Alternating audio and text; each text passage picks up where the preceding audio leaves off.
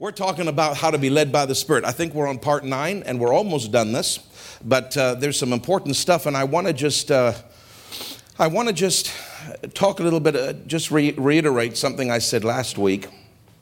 We were talking about last week about, remember, can we just turn to Ephesians chapter 1, verse 17 again? Ephesians chapter 1 and verse 17. That the God of our Lord Jesus Christ, the Father of glory, may give unto you the spirit of wisdom and revelation in the knowledge of him. Remember, we've talked about what wisdom means? It's a hearing heart.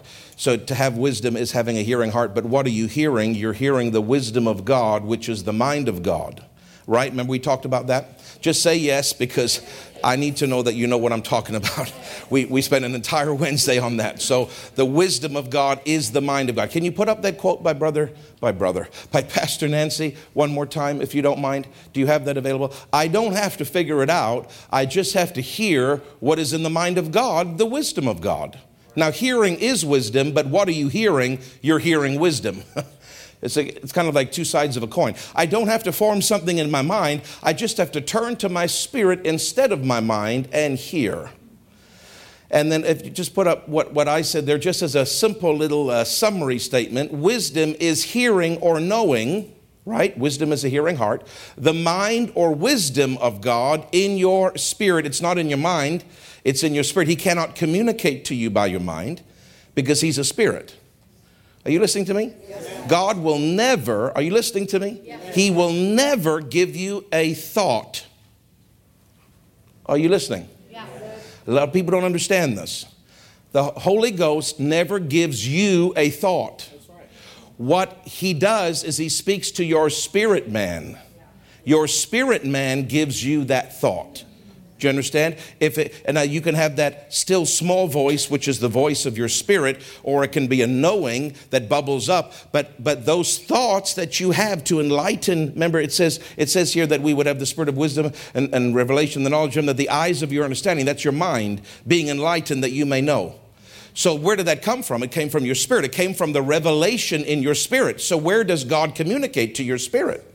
Now, the Holy Ghost can also speak he can, that's called the inner voice. It's not the primary way he leads us, but it is, there is where you can actually hear words. And that, that is really, it's going, your mind is, your mind is picking up what those words are, but it's still coming from inside where your spirit is. Do you understand? Now, if, if you're hearing the Spirit's voice, the inner voice, you're not, He's directly communicating to you by that inward voice. So it's not going from that perspective through your spirit. He's communicating to you directly. Are you following me? But if it's an inner witness, it's just a knowing in your spirit. And then if your mind is going to catch up, it's coming from your spirit. If you're going to have a thought, it's coming from your spirit, man. Do you understand? If it's the still small voice of your spirit, then that's your spirit speaking to you. Do you understand that? That's why sinners often say, I had a bad feeling about that. Why? Their spirit, not the Holy Spirit, because the Holy Spirit doesn't live in them but their human spirit can pick up a lot more stuff than their brain can pick up. Think of it like this they say that certain dogs, they can tell if somebody's going to have a heart attack or not. I don't know if that's true or not, but they have this sense, this sixth sense or seventh sense or whatever, this, this canine sense that they know things without there being any logical reason for them to know it. Do you understand? That's, if you look at it from that perspective, a human spirit, even if it's dead unto God, that human spirit is still alive. Even in a sinner, their spirit man is alive. It's just not alive unto God. It's blocked with sin. If they get born again, it becomes alive unto God, like it was when they were a child. That's when they was first alive, then it died, then it became alive again, born of the Spirit a second time. But even if they're dead unto God and they're on their way to hell, their human spirit is alive because that's where it's going to go. When their physical body dies, it goes to hell. The human spirit is alive, it goes one direction or the other. Their human spirit knows things, their mind doesn't. You don't have to have the Holy Ghost for your spirit to know things. So when sinners say, I have a bad feeling about this, I heard, you know, those people that died in the submarine? Two, one was the, one of the richest men in India and his son. Apparently, they were saying before the son got on the sub, he kept saying, I have a really, I have a foreboding feeling. I have a foreboding, I don't know about this. I, I'm, I, his spirit man, he's not alive unto God, but his spirit knew something bad was going to happen. Are you listening to me?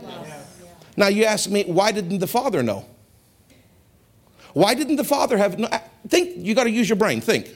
Why didn't the father have a foreboding feeling? Why didn't the other two have a foreboding feeling? Why only the son? There's reasons for that. Do you know what the reason is?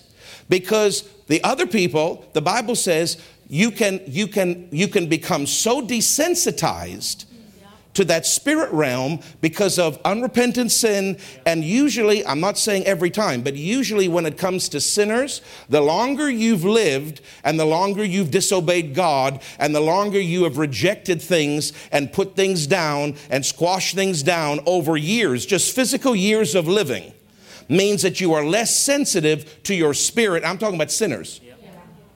Young people haven't had enough time unless they've lived a very ungodly life, which some young people, they're searing everything from the time they're a teenager. But some young people are, are they haven't had enough time physically to suppress those senses. So they pick things up. Their spirit is aware of something. That young man's spirit knew something was going to happen. The other, the, their spirits knew, but they're not, they're not getting that, they're not picking up the cues.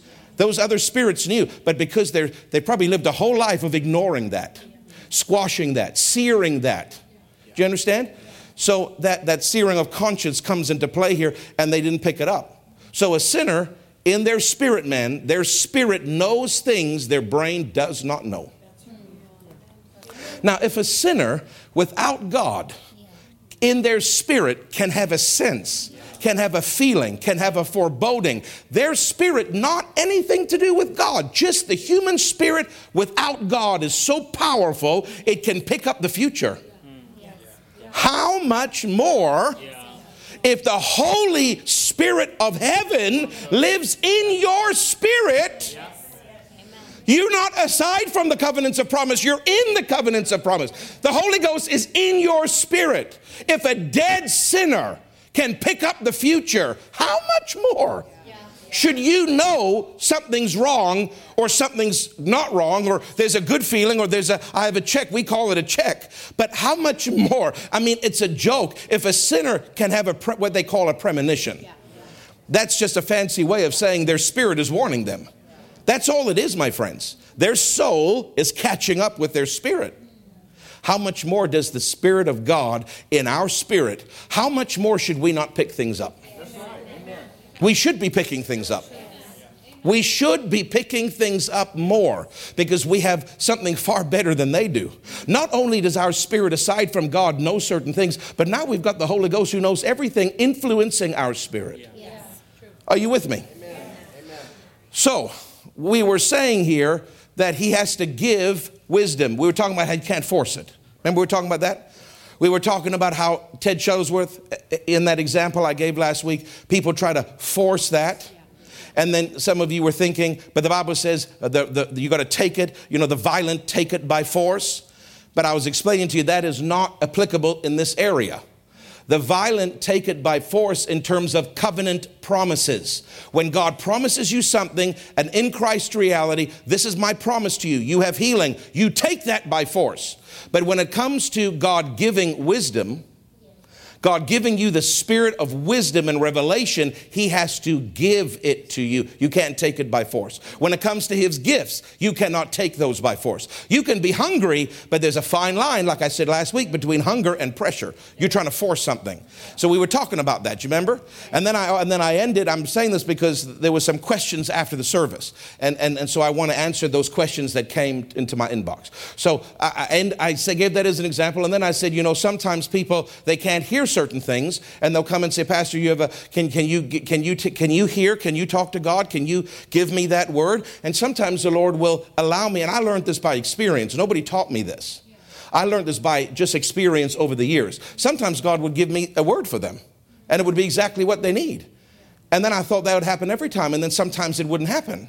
So I thought it was something that I was doing wrong until I went to the Lord and I said, Lord, how come it seems that some people, you give me that word when they ask for it, and then other times you don't do that? And he spoke to me and he said, The reason I give you the word for them is because they're innocent from the perspective of they're just not skillful. They just haven't learned. They're not, they're not doing anything wrong. They just haven't learned. It takes time to learn the leading of the Spirit, it takes time to know what his voice sounds like. It takes a lot of time in prayer It takes time. You don't get it overnight. And some people, they're just in the learning curve, but this is too an important thing. They can't, they can't afford to miss it. They haven't got enough skill to hear on their own. God knows that.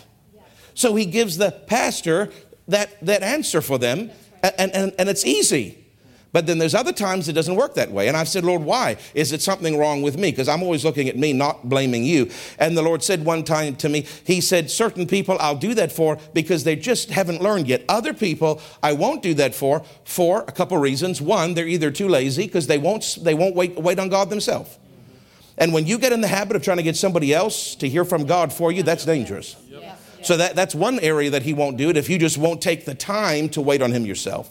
I'm not talking people that are waiting on him, but they're just not skillful enough to hear. There's a lot of mercy for them.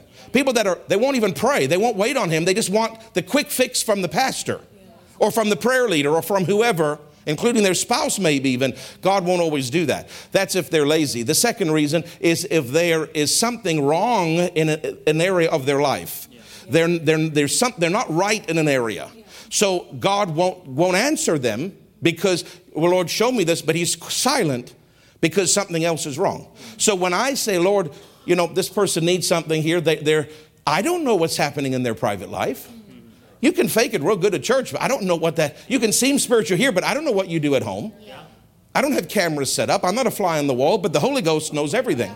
So if He doesn't give it to me, it's either because you need to wait on Him more and get it on your own, and develop your own ability to hear, or it's because maybe you are waiting on Him, maybe you're doing everything right in terms of the praying and the waiting on Him, but something is wrong. You are wrong. You are you are off in a certain area. There is you there needs there's something that requires changing or repentance. Wow. Do you understand? And then He won't show it. Wow. So the question, which is a very a number of questions, very good questions, they said, well, what about James chapter one verse five? So let's read that because that's a very good, it seems like it, it seems like it contradicts what I've just said, but it, but it doesn't. But let's just read it together. James chapter 1. Amen. If any of you lack wisdom, let him ask of God, that giveth to all men liberally and upbraideth not, and it shall be given him. That upbraideth not in the, in the original means without finding error, without finding fault. God doesn't say, You want wisdom? Well, look at all these problems that you got. I'm not giving you wisdom. God gives you wisdom anyway. God gives you his mind. Or, in other words, wisdom, what is wisdom? It's the mind of God. It's being led by the Spirit. It's knowing what God wants in a situation. So, when you see wisdom, you know that's you hearing what's in His mind. That's what it means. So, it, it kind of looks like what I said is contrary to that because it just said, He's not going to find fault with you. So just ask God. He's going to tell you whatever you need to know, and He's not going to find fault. So can you understand that looks like it's a bit it's a bit counter uh, counteractive there. So let me just very simply explain what and that's a very for those of you that asked that question good. Like my uncle says good on you mate. He's from he's from uh, Australia. That means you're listening. That means you're paying attention and you're thinking that doesn't make sense with that scripture.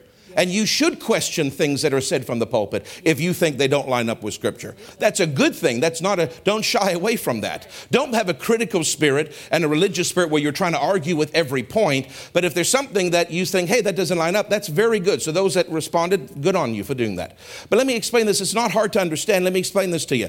If you, if you, let's say you're, uh, let's say you won't forgive your mother-in-law, okay, for something let's not use that because that's a stereotype. Let's say you won't forgive, you know, your sister. Your sister done something and it really hurt you, and you're you're fed up, and you're I, am not I'm not. Okay. But now you've got something going on with your business and you need wisdom about the client that should I get that client uh, that contract? I don't know. I don't know, Lord. They both look good, but it could turn on me. I don't know. Right? So you're going saying, "Father, I'm asking for wisdom you said that you won't find fault, right?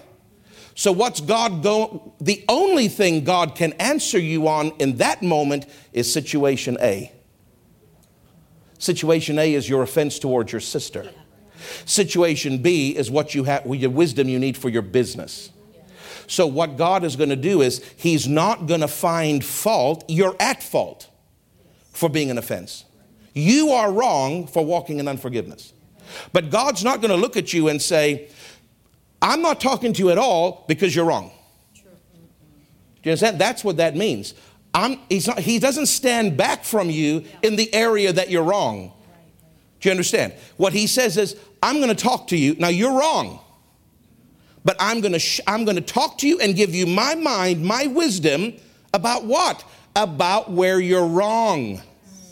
That's where people miss it. Sandy, I need you to fix this. Uh, Lord, that's not what I'm talking about. I need to know about this over here. Sandy, I need you to fix this. Lord, that's not what I, I will deal that later. I'm talking about this. See, you're trying to get God to answer you over here, but God is talking about this. God is not finding fault with you even though you're at fault. But on the area you're at fault in, he is going to talk to you about that area. He could just say, ah, Listen, my word has lots of scriptures about the love walk. I'm not talking to you at all. I'm not giving you my mind at all. He could say that because he's given us his word. But that's what that verse means. If you just come to him, even if you're wrong, yeah. he will talk to you, even though it's in the word. He will talk to you by the Spirit about what you need an answer for. But what do you need an answer for first? Not your business. You need an answer for where you got off the track. Do you understand? So you're asking for B, and God keeps talking about A. I've had this many times in my life. Some, and, I, and I, sometimes you don't even know you're wrong. Honestly, sometimes you, you do things and then life happens so fast, you know, you kind of you kind of forgot about it or thought I'll think about it later. And then so many other things are happening so quickly, you don't even you don't even take the time to go over and say, Lord, you know what? I, I really shouldn't have done that. I'm sorry, and you don't take time to deal with it because life is speeding like a bullet train. And so you're now, a few days later, you, you didn't even repent of it because you totally forgot about it. You maybe knew you were wrong when you did it, but it just so much has happened since then. Do you know what I'm saying? And now I'm talking to the Lord about this, and He's silent. Yeah. Lord, I know you, you're not silent, you're, you're silent. If He's silent, there's a reason. Not in every case, but in most cases, he wants you to address something that you've missed. Do you understand? Now, other times, he'll talk to me, but he's not talking to me what I want to talk about. He addresses that situation. Why? He's not finding fault in me. I'm asking for wisdom, but he's not finding fault in me in terms of I was wrong, I was at fault, but he's still going to come to me to get me back on track in this situation over here. When I make that right, then he's happy to talk to me about these situations over here. Do you understand? So you can't take it in a vacuum and say, I can live however I want, and then I can ask God, I can live like a devil. And then I can ask God, you have to give me wisdom for my business because you don't find fault. James chapter 1, verse 5. That's a, that's a manipulation of the scriptures. Do you understand? You have to humble yourself and say, Lord, you don't find fault. So show, listen, you have a right to say, Father, show me why you're quiet. Show me why you won't answer me if he's not talking to you. Why won't you answer me? Because you have a, even if I'm wrong, I have a right to ask you for your mind. And then he'll say, Yes, I will show you where you're wrong. I'll show you my mind. You've got to deal with these things first. Don't talk to me about that. Deal with that. But I'll give you a little hint. The more you know him, the younger you are in Christ, the less this doesn't happen very often. He will talk to you. Even though his word says it, he will talk to you. He'll deal with the areas first that you need dealing with. So don't argue with him about other things. Just focus on what he's dealing with you about because he could find fault, but he's not, and he's giving you his wisdom or his mind how to fix those areas first. Why? So that he can get all the other answers that you need. But listen to me, I'll give you a little hint free of charge. The older you get in God, He won't even do that in, in many cases. Why? Because I have enough skill to know about my, for example, love walk. I should know when He's quiet, why He's quiet. Because I know Him better than I did 25 years ago. Are you listening? And so sometimes if He's quiet, I won't even ask Him, Lord, why. I'll just go and look at my life and I'll start looking at the different things. Oh, oh, Lord, yes, you're right. You're right. And the Holy Ghost will just, there it is. Just real still. There it is. Lord, you're right. I didn't need a big, big, not a big thing. He didn't just talk to me in some dramatic fashion. I just, oh, there it is. I'm sorry, Lord. I make that right. And then he talks about everything else. Do you understand? But if you don't know, if you don't have that sensitivity for him to gently, very, very still point things out, and you're not sure, he's so kind and gracious, he will make it much clearer to you. But he won't talk to you about everything else until what you've, where, where you've got off the railway track, you've got to get on the railway track. You understand? Are you, are you following me? Some of you looking at me a little bit weird. When you've got off the railway track, why are you talking about three kilometers down the track? You're off the track. You're not even on the track. What God is trying to say is, you're talking to me about the next stop, but you're off the track. I need to get you back on the track. Then I'll talk to you about three kilometers down. Get on the track. That verse is talking about He won't hold things back because you're at fault. But don't manipulate that and say, I can live however you want and you won't hold anything back. No, He's going to hold things, not hold things back from you in terms of telling you where you need to get back on track. Do that first, the rest of it will fall in line. Are you listening? Okay, excellent question, those that asked that. Uh, uh, can I make a little side for free, Hortense? You don't have to give extra in the offering for this. This is for free. Can I give you a side note? Very important side note. Don't ever, because we're talking about hearing God, right? Here being led by the Spirit. Don't ever pray and ask God for something that is clearly stated in His Word. If you do, you open the door immediately to other spirits. I've said it, but I need to say it again. If God tells you in the Bible to tithe, you do not pray if you need to tithe. Do you understand? Because it's in the Word, in the New and the Old. You don't need to pray. That is automatically His will. Don't talk to God what He already gave you an answer for. Now, if God tells you you need to walk in love, you don't need to talk to God about why you can't walk in love. You can say, Holy Spirit, could you help me to do this by faith? But you don't need to ask Him, I, I, I don't know if I'm going to forgive. Lord, do you really need me? You don't need to do that. The Bible says that. You don't need to ask God if you should look at another woman if you're married. You don't need to pray for another wife. It's against the word. So we're talking about being led by the Spirit, but how does the number one way the Spirit of God, other than the anointings, how does the number one way He leads us just in general? He leads us with the Word. The Word dictates your life in general to you. You don't ever need to ask Him questions that is written in here. Should I go to church? You don't need to ask him that. The Bible says go to church. Now, you could ask him which church. You need to be specifically led there, but you don't need to, because some people pray, you know, there's this Jesus only bunch going around where it's me and Jesus, and I don't need any, I don't need a pastor, I don't need a local church. And so they're praying, Jesus, should I go to church? You'll open the door to demons, you do that. The Bible clearly tells you that you don't need to pray. Can I give you an example in real life? Have you ever heard of Mormons? Yes. Do you know who started the Mormons? Joseph Smith. I, I, I, was, I was reading something about him which I thought was fascinating, and, and, I, and I put it in here because of the questions about James chapter 1, verse 5. Do you know how Mormonism started? With James chapter 1, verse 5. At 14 years old, in what's the name of the place that he grew up? I don't think I wrote it down here, but it's real close to, it's about an hour west of uh, Rochester, New York. So it's upstate New York.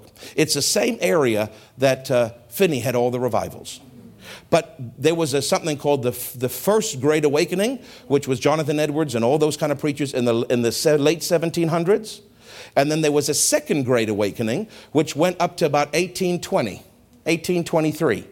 Revi- Finney's revivals some people call the third great awakening, other people just don't call it a great awakening at all. But Finney's revival started in 1825. So there was the second religious fervor, and it was primarily focused on upstate New York and Pennsylvania. That's where, that's because that's where back then, that's where basically almost every, there was people obviously in Boston and all, but I'm saying there was a lot of the population and very close to where we live now, upstate New York, western New York, all that area, all the way down, of course, to New York City. But there was a lot of religious stuff happening in the first and second Great Awakening. And then Finney rode a new wave just after the second Great Awakening ended. But there was a lot of religious fervor. So let me, let me, let me say, I'm just trying to explain to you how dangerous this is. So here's a 14. Think how innocent you are at 14. Here's a 14 year old farm boy named Joseph Smith in 1820. His entire community is caught up, in his words, with an, un, an, an unusual religious excitement. That's what he said. And he is hearing all these things about religion. So, what he does, and he's hearing people say, you need to believe in Jesus and, you know, this and that and everything, because back then it, there wasn't Islam in the United States. There wasn't Hinduism in the United States. That all came later. I mean, those are ancient religions, but they didn't come to the shores of the United States until many years later. So, when we're talking about a great awakening, it is all about Jesus and what we believe. So he goes to the woods at 14 years old behind his house. And he takes his Bible and he opens it to James chapter 1, verse 5. And he says, Father, or he didn't say Father, he said, God, I need you to show me which is the right religion to believe in. You said to ask of you, and you will not find fault, and give me liberally with your wisdom. Show me who do I pray to and who do I believe in? Which religion is correct?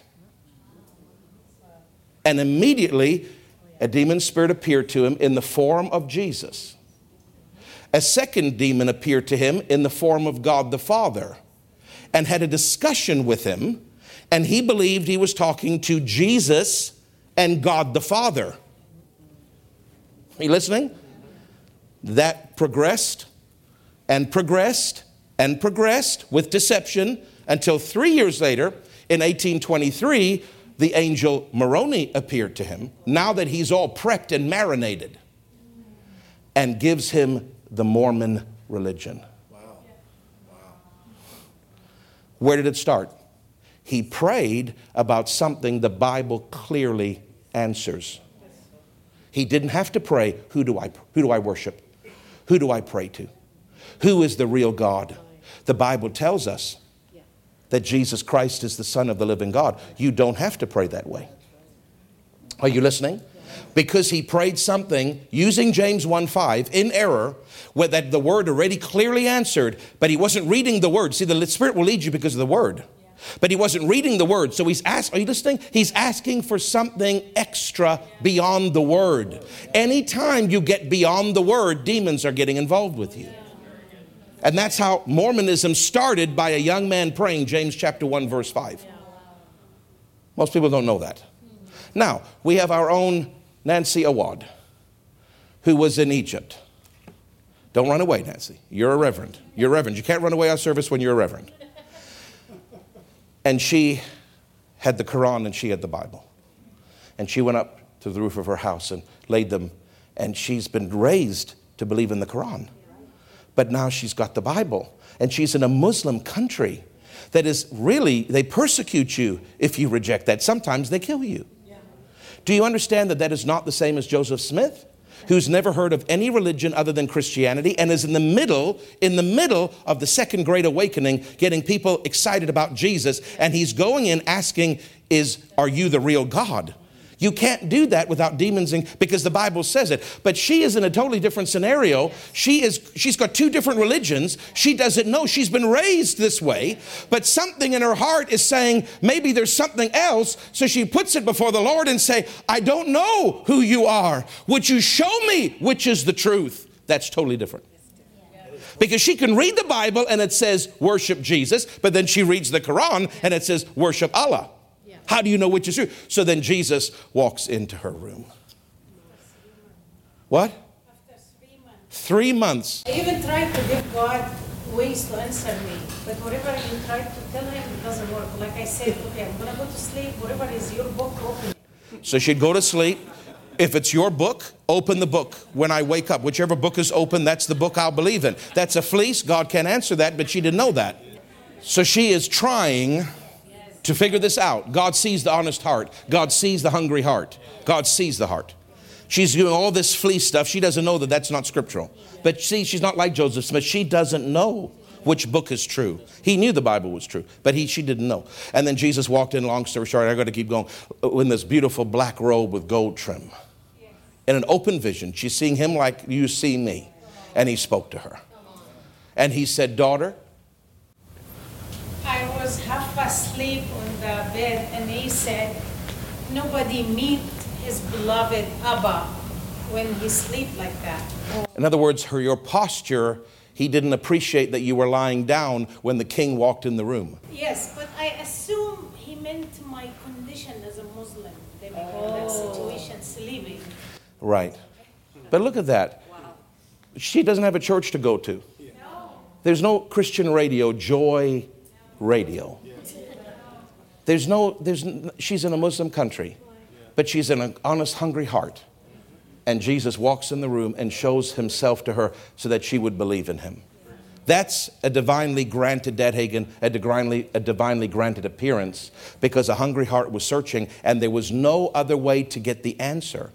But when you've got the Bible and you've got churches preaching and then you go and you blatantly pray and you don't read the Bible, demons will engage you. So, being led by the Spirit, I'm saying all that to say this being led by the Spirit is a, in a massive way includes reading the Bible because a lot of answers are in the Bible. And you don't need his leading in general because you've got the Word. You need his leading into the Word and you need his leading in specific areas, but make sure you're reading the Bible. Some of you, God's not talking to you because you're not reading the Bible. God is quiet. Why don't you read a bit more? I'm serious. I'm trying to help you. A lot of people say God won't talk to me. That's probably because there's something you either won't wait on, laziness, too busy, busy, busy, busy, or there's rebellion and unforgiveness or unrepentant sin somewhere and it's blocking it, or you just don't have enough word intake. Because if you'll read, the Holy Ghost will start showing you things. Are you with me? Amen. Hallelujah. Praise the Lord. The Lord is so good. So don't pray that prayer in the wrong way. Pray it in the right way and it will work for you. Now have a look at 1 Corinthians chapter, chapter 2, please. 1 Corinthians chapter 2 and verse 9 But as it is written, eye has not seen, nor ear heard, neither have entered into the heart of man the things which God has prepared for them that love him. What a wonderful verse. In other words, you haven't seen all the good things yet. Now, watch now. Remember, we're talking about he'll give you the spirit of wisdom and revelation in the knowledge of him. That spirit of wisdom is his mind, what he thinks about. Now, he just said, You don't know everything, the good things, Taylor, that God's got planned for you, but God has revealed them unto us by his spirit. How does he reveal anything you're ever going to get? Is by the Holy Ghost. Now, Jesus appears to you like her, that's an exception. But in general life, how are you going to hear it? How are you going to get it? By the Holy Ghost. He's revealed it. Now, notice he said he's revealed it. Notice that word revealed? He's revealed it by the Holy Ghost. The spirit of wisdom, the spirit of revelation. How are you going to get the revelation of God? From the Spirit. How are you going to get the wisdom of the mind of God? From the Spirit. Why? Because the Spirit reveals things. Stay with me now. It, we see here it says by the Spirit. Now, watch. This is very powerful. For the Spirit searches all things. Yes, the deep things of God. One translation says the eternities of God. God has no end to him. Eternity is in God. I know that's hard for your brain to fathom. Scientists can't fathom it. Time and space and matter is in him. He's not in it like we are. We talk about the fourth dimension with Bill Winston, but God created the fourth dimension. The fourth dimension, which is the spiritual realm, is in him. It- it- you almost can't fathom it, who who really God is.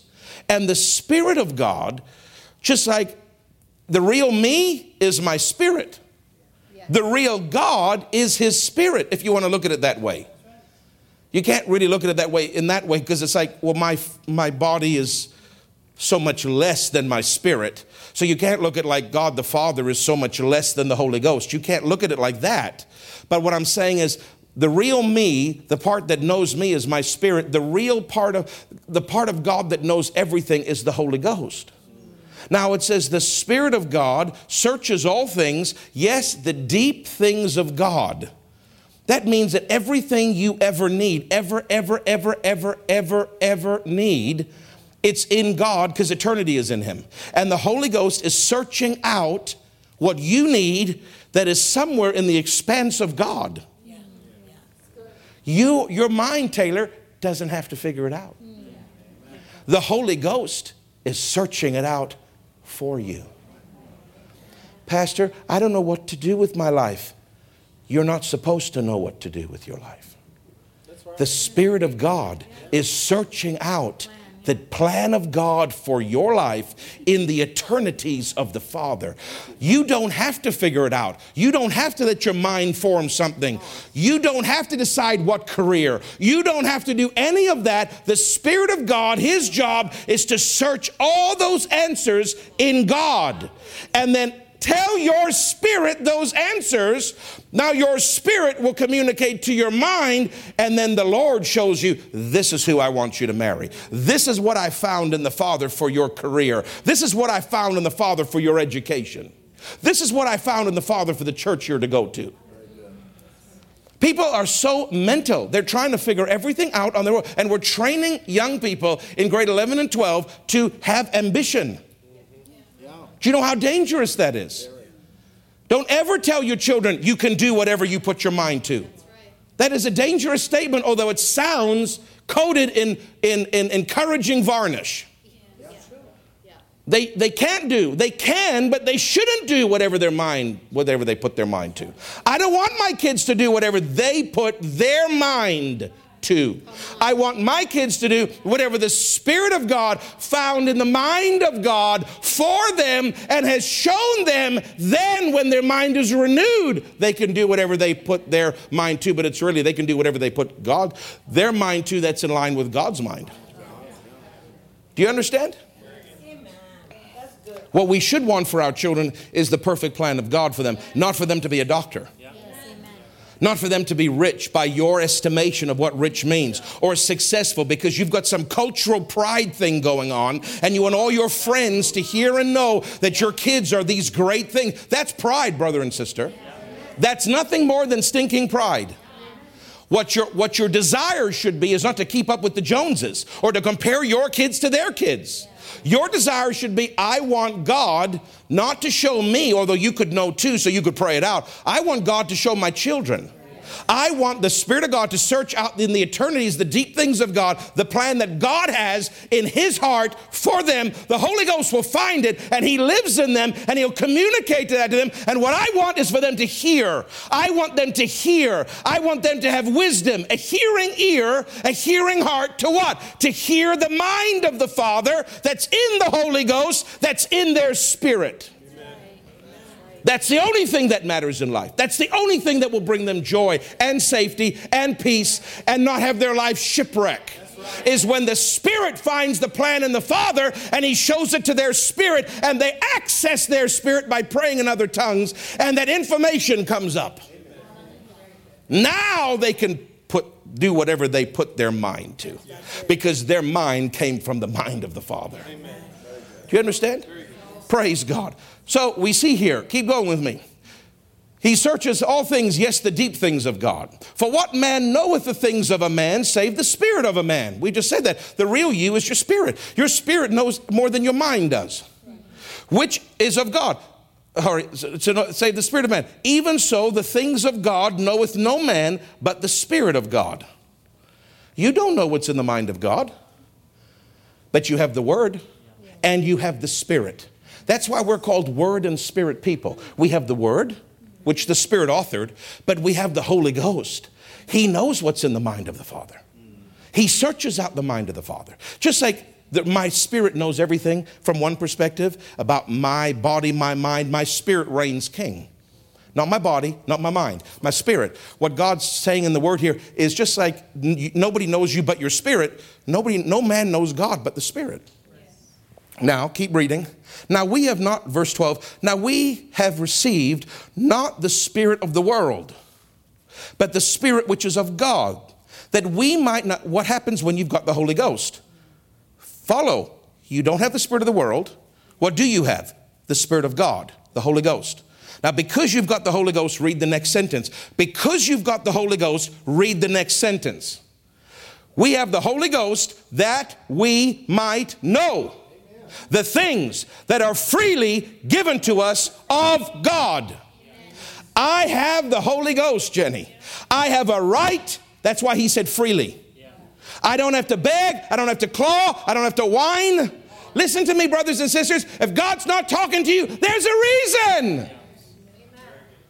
He should be talking to you regularly through His Word, by the inner witness, by the inner voice. He should be talking to you. Why? You have a right, because you've got the Holy Ghost, to know the things freely given. Freely. If He didn't put the word freely, you might think you have to earn it. You might think you have to position yourself so perfectly, but He said, You can have it. Amen. Everything that I want for you, it's yours. So, why are so few Christians hearing? Why is it so hard to be led by the Spirit when He told me I have a right because I've got the Holy Ghost to know the things that God's planned for me, Jenny, and to know them freely? He's not holding them back. He wants me to know them freely. So if there is a liberality to God's leading, do you understand what I'm saying? He's saying, Sharon, you can know freely. Why is it I'm picking on you because you're a, it doesn't apply to you? That's why I can pick on her. But why is why can't Sharon hear? If he said you can have it freely, but we're not hearing, there's a disconnect between what he said is our right and what we're actually walking in. And you know what I believe the biggest disconnect is? The next verse. Which things? Are you with me? Which things? Which things? What things? The things that we have a right to freely know. Which things we also speak not in the words with man that man teaches. Man's wisdom, man's mind. Remember, wisdom is mind, the mind of God. So your mind, Rosita, has a certain opinion about things. Are you listening to me? I'm trying to help you. Don't talk about what your mind knows. Can I be honest with you? Every now and then I have a little dinky little dinky dink dink thing with my body. Something don't work right something stiff, something's something, something, something. You know what I mean? Nothing major, but there's a little bit of something. And you know what I found? I talk about it to myself more than my wife. Stupid thing. I don't know what's wrong with this stupid thing. Uh, I get frustrated. And then, I, and, then, and then I'll go and I'll try to buy something to store to correct it. Nothing wrong with that. I'm just saying. But I, I find myself, because I'm frustrated about it, I start talking about it. Is it not human nature to talk about what you're frustrated about? So don't look at me like you're holier than me because you, you're worse than me. You do it more than me. Maybe I do it more than you. We're just as bad as each other. Jennifer? Don't give me that look. So I'm standing there after a long day of training yesterday. I'm tired. I, I got in at 9:30. I, I flew all day long and I'm tired. And, and I get there and, I, and I, I, am having a shower and I get out and I'm looking and, you know, I, I can only see this up, right? Thank God I can't see anything more, but I can just see this up. And, uh, and, and, and there's, there's a couple things between here and here that I don't like. Not my face, Rosita. Although there's a couple things on my face that I don't like. No, I, am not telling you what that's my business. You're not in the bathroom with me. But I'm just talking, I have to say that so that their mind doesn't wander, Jenny. From here, belly button up. And, and, and I'm looking at myself and I start, I said, man, I hate that, Lord. I just, that really bothers me. And, and I just, I'm, but I'm, when I say that, I'm not really talking to him. I mean, I'm just saying Lord out of religious whatever, but I'm just talking to myself. And I'm just, and, but, but I do that almost every shower. And and because I, I don't like that, Lord, I don't like that. And then that lump over there, and I don't know, that thing's not straight, and I don't know what's going on here. What the heck is going on? And this hair thing doesn't, this thing's not quite good, and that, and this thing over there, oh, Jesus, help me. And Jenny, I'm not, I'm not, I'm saying this to bring humor. It helps it to go down with honey, not vinegar. But I'm not lying to you. I hand on the Bible. I'm standing there looking, and that's a regular thing for me. And I heard the Holy Ghost just as loud. Now, that's called the inner voice. That's not the still small voice of my spirit. That's the Holy Ghost talking to me. And it was as loud as I'm talking to you, although it wasn't audible, but it sounded audible. And he said, What are you doing? And he said it like that. And it shocked me because I'm not expect I don't even think God knows. I don't like he's not around. He's he's dealing with the Afghanistan or whatever war we're in. He's dealing with that, the Russians or Ukraine, I don't know. He's not in 31 West Loft Main Street, Jamestown, New York. He's not there at that moment. He's in, he's in Ukraine doing something. But, but apparently, he is the omniscient, all knowing, omnipotent, all powerful, and omnipresent, everywhere at once God, which you forget. Because if you remembered, you wouldn't talk so much like you do. What are you doing? And I said, It shocked me. I said, But just in that one statement, he didn't even say anything else. Revelation came. And I know it, Jenny, but it was fresh revelation. And he said, You're complaining about what you don't like. I, am trying to help you because this is daily life for all of us. And he said, You are speaking words of man's wisdom. What does that mean? Wisdom is the mind, the mind of God or the mind of man. My mind, the wisdom of Craig, that's what is in my mind about a situation. What I think, not with God's aid, my own carnal, unrenewed mind thinking about these physical things I don't like, I'm talking man's wisdom. And the Holy Ghost spoke to me and he said, Why don't you speak my wisdom?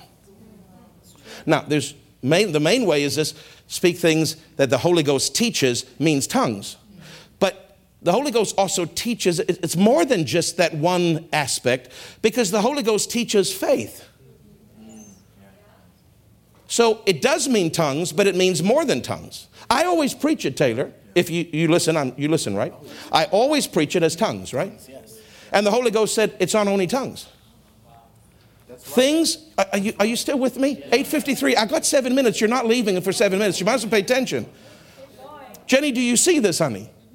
Which things we also speak, not in the words which man's wisdom teaches, but which the Holy Ghost teaches, comparing spiritual things with spiritual. Yes, that means the Holy Ghost teaches us how to speak in an unknown tongue. You got to speak in unknown tongues. That's the reason why I said it's freely given. Why don't we have more? Because we don't speak in tongues enough.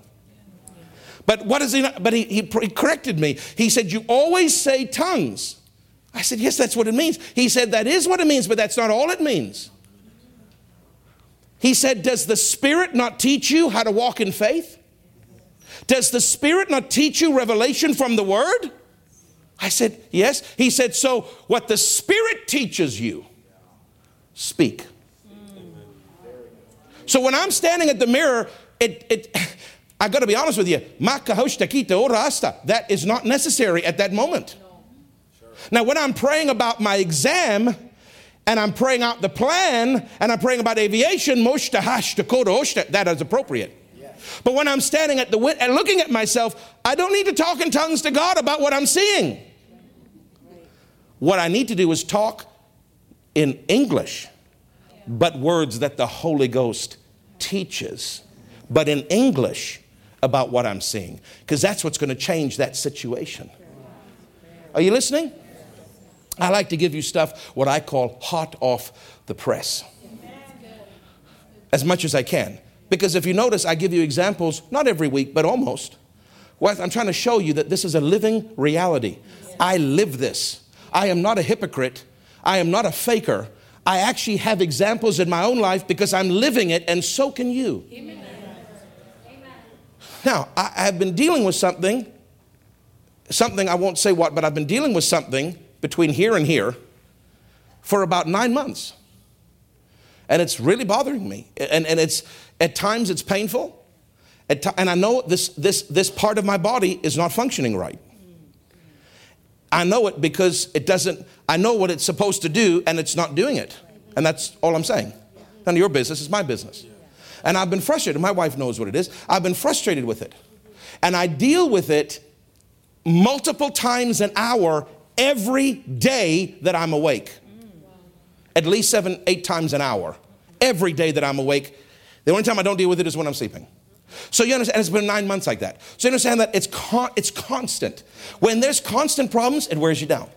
And what you do is you start talking about man's wisdom or what you have in your brain, your frustration about that situation. And he said, What are you doing?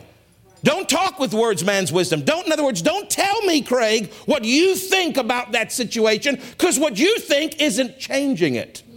Talk words that the Spirit has teach you. In this case, not tongues, English, but what has the Spirit taught you through my word? I knew what he was going, Jenny, and he said, Speak to that thing. And he was, I mean, I preach Norvel Hayes. I preach Norvel Hayes, Jenny. And I don't always even live it myself because life. You're the head of your house.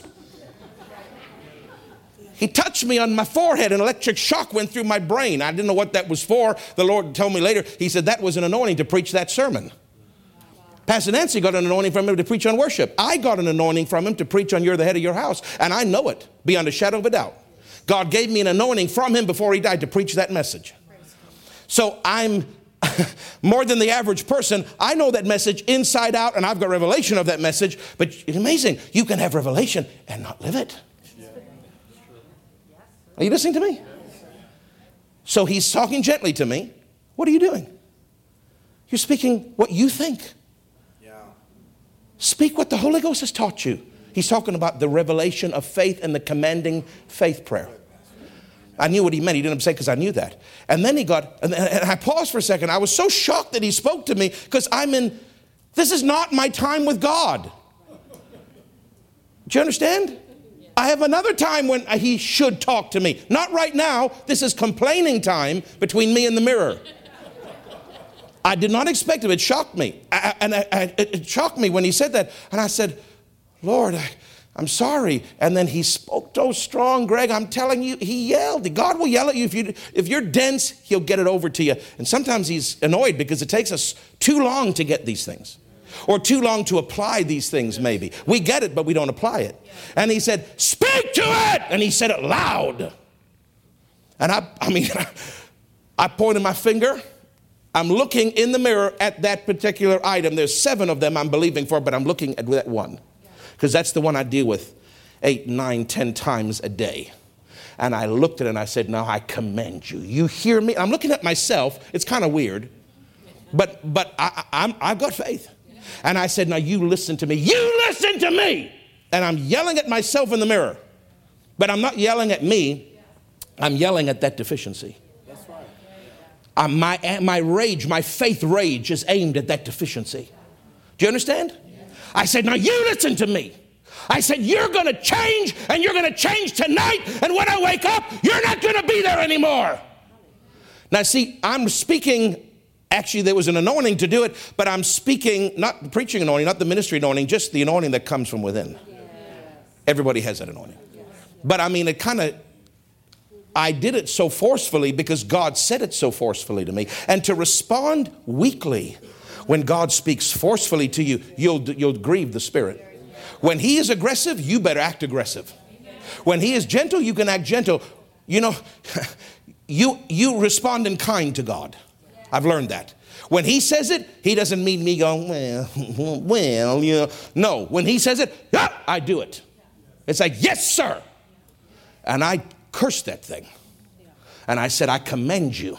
You listen to me that Jesus said, If I say to you, be removed and cast into that sea, and I don't doubt, but I believe what I say will come to pass. I believe that you will obey me. I'll have anything I say. And I believe with all my heart, and I release that faith with my mouth because it's in me, but it's released by saying, and I commend you in Jesus' name. I mean, I got aggressive. You change, and you change tonight. And I got and I went to bed. I woke up this morning for the first day in nine months. It hasn't happened one time. Now, I know what you're all thinking. Well, let's just see what happens tomorrow. see, if you're thinking that, you don't understand faith. Well, why, why, well, why, well, why don't you just why don't you just give it seven days before you give the testimony, Pastor Craig? You know, just give it some time in case it didn't really work. See, that's not faith. Faith believes. Faith doesn't doubt.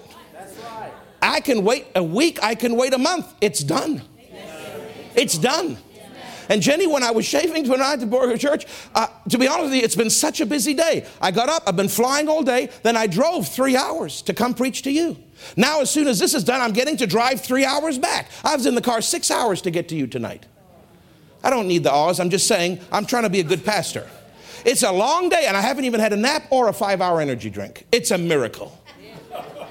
And when I'm shaving and packing, and uh, I unpack and I repack all in the same moment because I have to go again. And as I'm doing that, I'm shaving, and it's been such a busy day, I actually did not, I did not notice, Greg, that it hadn't, hadn't happened because it's been so busy. And as I'm shaving and I'm looking at myself in the mirror, I, I see, and I stopped and I said, What? It dawned on me. This hasn't happened today. I said, God, this hasn't. And then I thought, well, I shouldn't be. I should have been, yeah. Yeah. But I'll be honest with you, I was like, wow, wow, because it was a relief to me. This tormenting thing. Physically, I'm talking. You can have it emotionally, you can have it mentally, you can have it in a lot of different ways, torment. But I'm saying that was a physical thing that, and it's not demons, it's just your body not working right. Do you understand? But I'm telling you, you say, well, what if you deserved it? When God said to me, What are you doing? Why are you speaking things out of your mind? Why aren't you speaking things that I've taught you? You know what? My, I didn't say that, but you know what one of my answers was? I said, I'm sure I deserve this. Because I'm sure if I had lost weight earlier and if I was working out better, maybe, I don't know, but maybe not, but maybe some of these little dinky things wouldn't be happening. I said that. I said, Lord, I, I probably deserve. That's why I paused and I thought, well, Lord, you see, if you, if you think that, you have no confidence in your faith. And he, that's when he said, Speak to it. That's why he yelled at me because he saw me drifting into self condemnation and doubt because I think maybe I deserve it. You see, if you feel that way, you won't have faith. You've got to, I'm not saying that you have to believe you're perfect, but you do have to believe you're righteous. Well, your faith doesn't work right. That's why his answer, he didn't even take the time to correct me and say, bruh, son, you're not responsible. He didn't even say that. He didn't need to say that. His commanding words, speak to it, was the answer, multiple answers in one. He's saying, you're not responsible. And even if you are, my blood takes care of it, boy. Even if you are. He didn't say that I was, but by that statement, Jenny, what he's saying is, you're not. And you know what? If you are, I forgive you. I'm not holding it to your account. Use the words, speak the words the Spirit has taught you. Yeah. In other words, what is he saying? You've got revelation, speak the revelation. Speak the revelation. In that situation, I have revelation of the commanding, the faith command. So I had to open my mouth and command that thing to change. Not worrying about did I deserve it? Maybe it's my fault. Maybe I opened the door. Maybe God want, that's all doubt. He says you can't doubt in your heart. You've got to believe. You've got to so if you don't know that you're righteous, you won't believe. You'll just be in condemnation all the time. So you got to get past that. Now, if you're wrong, repent. But if you're not sure, just talk to God about it. Oftentimes, He'll just forgive you, even if you are. But He wants you to step into that faith, that He wants you to step into what the Spirit has taught you. And I'm telling you, I can't tell you how much that helped my faith today. Because when you are beaten down almost a dozen times every day for nine months, seven days a week, you start to think, like, well, I'm not really, obviously, I must be a bit of a loser because I can't even get this thing to work. But you see, what are we doing? We're talking about it. We're mentally analyzing it. We're complaining. We're whining. We're guilt. All of these things are not of the Spirit of God. What He wants you to do is say not what you think, He wants you to say what He thinks. And what He thinks is commended and it will obey you. Hallelujah. So then I'm ending now as I have more, but we'll pick it up next week. As I'm driving down tonight, I heard the Holy Ghost say in my heart, You see, son, it works. I said, My God, it works. Jesus, my God, it works. You know, I went to three doctors about that, Greg. You know, they gave me I don't know how much, hundreds of dollars I spent on medicine. None of it worked. In fact, I think it made it worse. I'm not saying thank God for doctors, but in my case, I think it made it worse. So when you, medical help can't help you, listen, you should be going to Jesus even if medical help can help you. Says, I'm driving down Jenny. I heard the Holy Ghost just so soft in my heart. See, son? That's how he said it. He's so kind. See, son? It works. I said, Lord, I know I've seen so many victories in my life, but this is hot off the press. I said, it works. And he says, now there's seven other things. Before you go to bed tonight, curse them in my name and believe that they will change. If he can do that, Willie, he can do that and that and that and that and that. If you've got stiff hips, speak to them. If you've got headaches, speak to it. Are you listening to me? If your eyes are getting blurry, it's up to you what you do with it. You want glasses? Take glasses, but you can speak to it. If your female parts aren't working right, I don't know why, but I hear the Holy Ghost saying that. If your female parts, I don't know what that means, but by the word of knowledge, if your female parts, whatever that means to you, if it doesn't work right, speak to it. But if you don't believe, it won't work. Well, Pastor, how do I believe? Meditate, meditate, meditate, meditate day and night, meditate day and night, meditate day and night, meditate day and night. I promise you, it won't be too many days or nights until faith grows. Then the Holy Ghost, you don't have to worry about saying it, wait for the Spirit to prompt you. He knows where your faith level's at. When He says, speak now, then you speak and command those female parts to work. Hallelujah. Men, this is not by the word of knowledge, but you know, there's all this stuff as you get older. Apparently, men have these problems and that problem. Speak to your body. Speak to it. I know Dr. Dufresne made everybody laugh when he said that that time. He said, Just want you all to know I don't need no Viagra. And then he paused and he goes, Huh, I, I don't know why I said that, but maybe you wanted to know. Doctor just said stuff like that. But what, what you don't know about him is that he spoke to his body. He commanded his organs to work, and they obeyed him. You can command your eyes to work, you can command your feet to work, you can command your memory to work. You don't ever have to go into dementia. You don't ever have to go into memory loss. You don't ever have to go into a home because you're frail and you're brittle. You don't ever have to break bones because you've got brittle bone disease. Uh, now you're going to take care of the natural realm and obey God. And when He prompts you, if He says, "Don't eat that, don't eat it," you know you got to you got to have a normal life. But you don't have to be perfect to take 1,900 pills. You have to know what the Spirit has taught you because that's from the mind of God and stop going into your mind with all your thoughts and all your frustrations and all your whining. And start saying what is in His mind. What is in His mind? Health. What is in his mind? Strength. What is in his mind? You obey me. What is in his mind? Work. Work. Work. I command you. Work. And if I have done something wrong, the Spirit, if, I, if I'm wrong, he'll say repent. If he don't say repent, it means whether I did wrong or not, I'm in the clear, buddy. And that spirit quickens my mortal body. The power quickens my physical cells. He'll quicken your brain. He'll quicken your heart. He'll quicken your lungs. He'll quicken your liver. He'll quicken your blood flow. Don't get into condemnation because you're not perfect in your diet or your weight. If he has a problem and you need to repent, he'll tell you. Remember, he won't find fault. Even if you're wrong, he'll tell you. If he does not tell you, it means you're in the clear, even if you weren't perfect, because his blood is so far encompassing. Just focus on what he's taught you and not think about the fact that you might deserve this. I'm speaking to, I, in fact, I'm saving somebody's life right now. I just heard the Holy Ghost say, You're saving somebody's life right now. Because some of you are so guilt and condemnation ridden, you've got so many thoughts. Well, if I done this better, if I done that better, uh, uh, uh, that's why your faith don't work because you're always condemning yourself. I'm not giving you a license to sin. But I'm saying if you're wrong and you're needing to repent for the power to work, he'll tell you. And if he doesn't tell you, you're in the clear and just start commanding. Command your heart to work. Are you listening to me? I'm speaking by the Holy Ghost to somebody here. And I don't know what it is, but it's an organ. I don't know if it's the heart or not, but I know because he said you're saving somebody's life right now. Are you listening to me? Just give me a minute. Don't, don't be so carnal that you're looking at the clock when these moments happen. Just stay with me for another minute. It's obviously an organ that can end your life. So my first thought goes to heart, but it may not be heart. It could be some other kind of thing.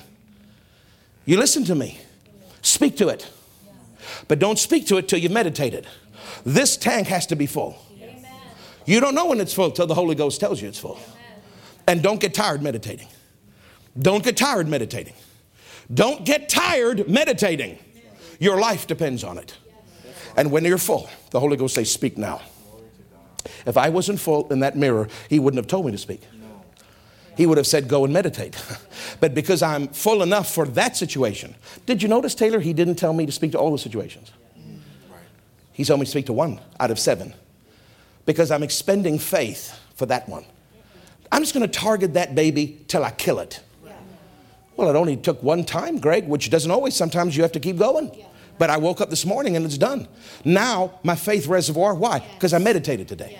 My faith reservoir, I used it last night, but now my faith reservoir is built back up. Now, tonight, before I go, I'm going to release my faith for another part.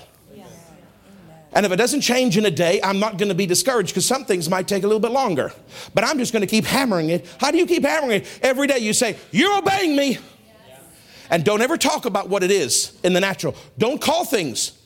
Call things that be not as though they are. Don't call things that are. Don't talk about what's in your mind. Talk about what's in his mind. What's in his mind is things that be not as though they are. You're working. You're disappearing if you wanted to leave. You're changing if you wanted to change. You're fruitful if you need to be fruitful. You're limber if you needed to be limber. Whatever it is, start saying, You are, not you will be. You are today. You are. You obey me. You obey me. You obey me. You obey me now. You have to obey me now. I am the Son of the living God. You have to obey me now. I am the Son of the living God. Do you understand? Now, don't go cut that and send it to the people, and then they say we're in a cult. I am a son of God.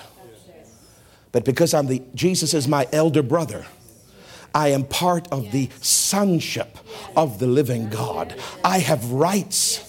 We live so far beneath our rights.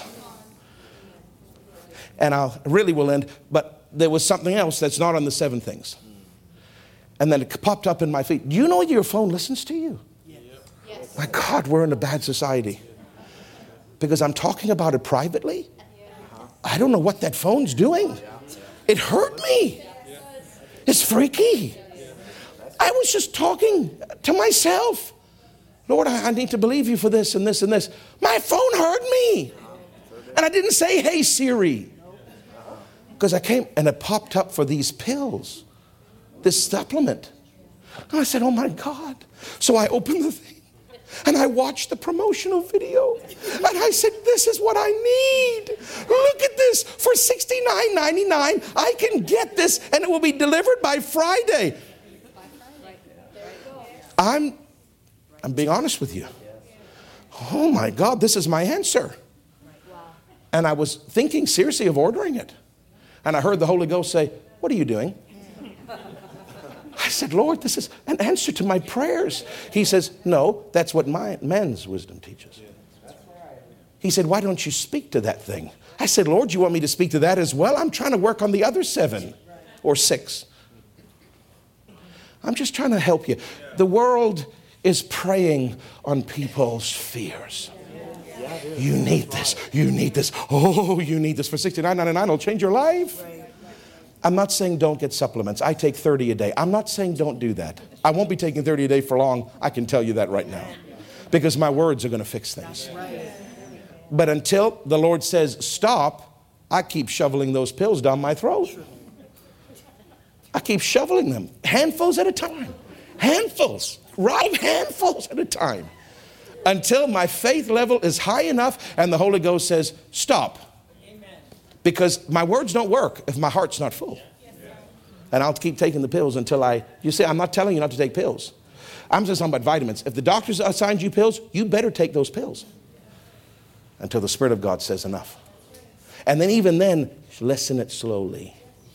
Listen, and then lie to the doctor. That's the only time lying is acceptable. Say, Doc, I'm taking the medication.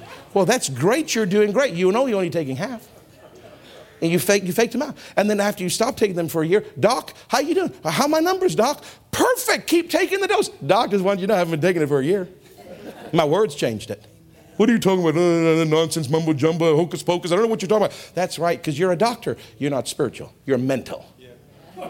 I'm not dealing with what man teaches. I'm not dealing with what textbooks teach. I'm not dealing with medical science. I'm teaching something that God, the Holy Ghost, has taught me. And He taught me how to change my body with my words.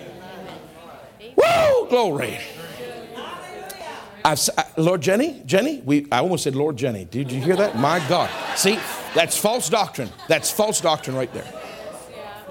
Somebody's life was saved tonight. I heard the Lord say you're saving somebody's life right now. Because if they don't talk to that, if they don't do this, it's gonna, they're going to die earlier than they should have died. For me, it's not life threatening, these things I'm talking about. But for some people, this is serious. Some people, this, is, this could affect your marriage, this could affect your long term future. You, better, you better take, pay attention. Leave encouraged today. Your words, because of faith in your heart, can change anything. Hallelujah. Heavenly Father, I thank you in Jesus' precious name. Lord, I went over and I ain't apologizing because somebody's life was saved tonight by this extra time I took. It's 20 minutes worth of life. Oh, I thank you, Jesus. Let these precious ones stop letting the devil rob them with condemnation. If they're wrong, if they've deserved it, if they've opened a door, you'll show them and they'll make it right. But Lord, if you don't show them, we just walk in what the Spirit has taught us and we command and believe, and it will turn situations around for us. We have a right to freely have all the things of the Father that the Spirit of God has sought out in the deep places of God. We have a right to freely know them all. What must we do? We must speak in other tongues and we must speak what the Spirit of God has taught us through the Word in order to have those things of the Father. For me, I had to speak things the Spirit taught me so I could have healing. For others, Father, it could be finances or it could be marriage or it could be some other area. But Lord, we've got to speak in other tongues and we've got to speak in English the things He's taught us from the Word. And it will change everything for us. We don't have to be afraid. We don't have to be scammed and preyed upon by an ungodly society. We've got the mighty Holy Ghost, and He is going to show us the way through for our life. And we're going to come through to victory in Jesus' name.